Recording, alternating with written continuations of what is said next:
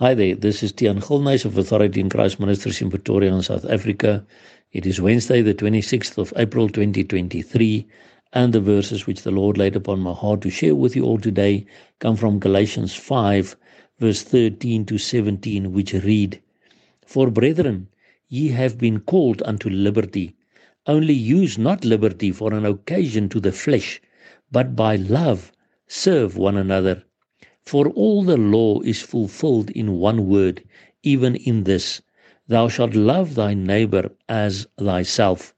But if ye bite and devour one another, take heed that ye be not consumed one of another.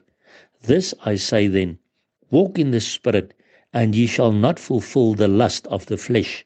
For the flesh lusteth against the Spirit, and the Spirit against the flesh and these are contrary the one to the other, so that ye cannot do the things that you would.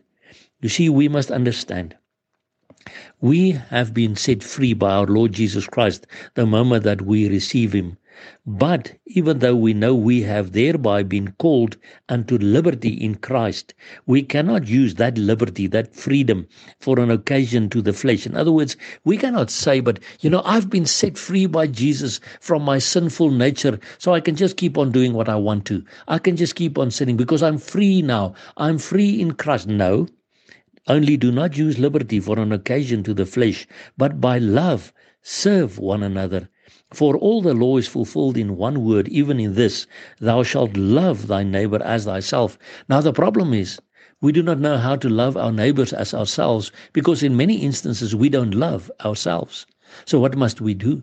We must go to the source of all love, the Father of love, who loved us first, and ask Him to teach us to see ourselves as He sees us, to see ourselves in the love that He has for us, to understand how big His love for us is, that He sent His Son to die for you and I. He, he deems you as important enough so that his son would die for you, my brother and sister. He loves you so much, he died for you. So if you can understand how much God loves you and can see yourself through his eyes and through his love, then you can start to love yourself as God loved you. And then you can go out to love your neighbor as yourself. And you know, the Bible actually says we should also love our enemies.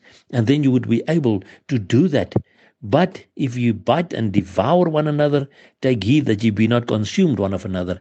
So instead of breaking each other down, let us start to serve each other in love. Because remember, the whole law is fulfilled in one word love thy neighbor as thyself.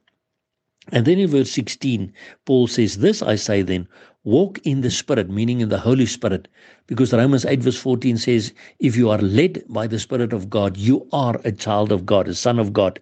So walk in the Spirit, and ye shall not fulfill the lust of the flesh. You will not do the things of the world and of your sinful nature anymore if you walk in the Spirit, if you are led by the Holy Spirit. So ask the Lord to lead you by His Holy Spirit. Because He says here in verse 17, For the flesh lusts against the Spirit, against the Holy Spirit, and the Spirit against the flesh. And these are contrary the one to the other, so that you cannot do the things that you would.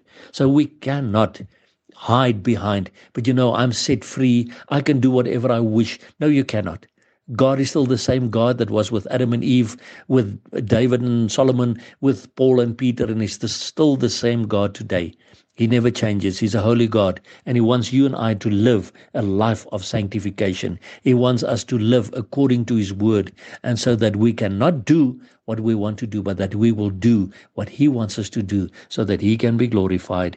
And we know His promises are true, so we know His Son is coming to take us to be with Him. So let us be ready, and that is why we keep on crying out, Maranatha, come, Lord Jesus. And remember, Jesus Christ loves you immensely.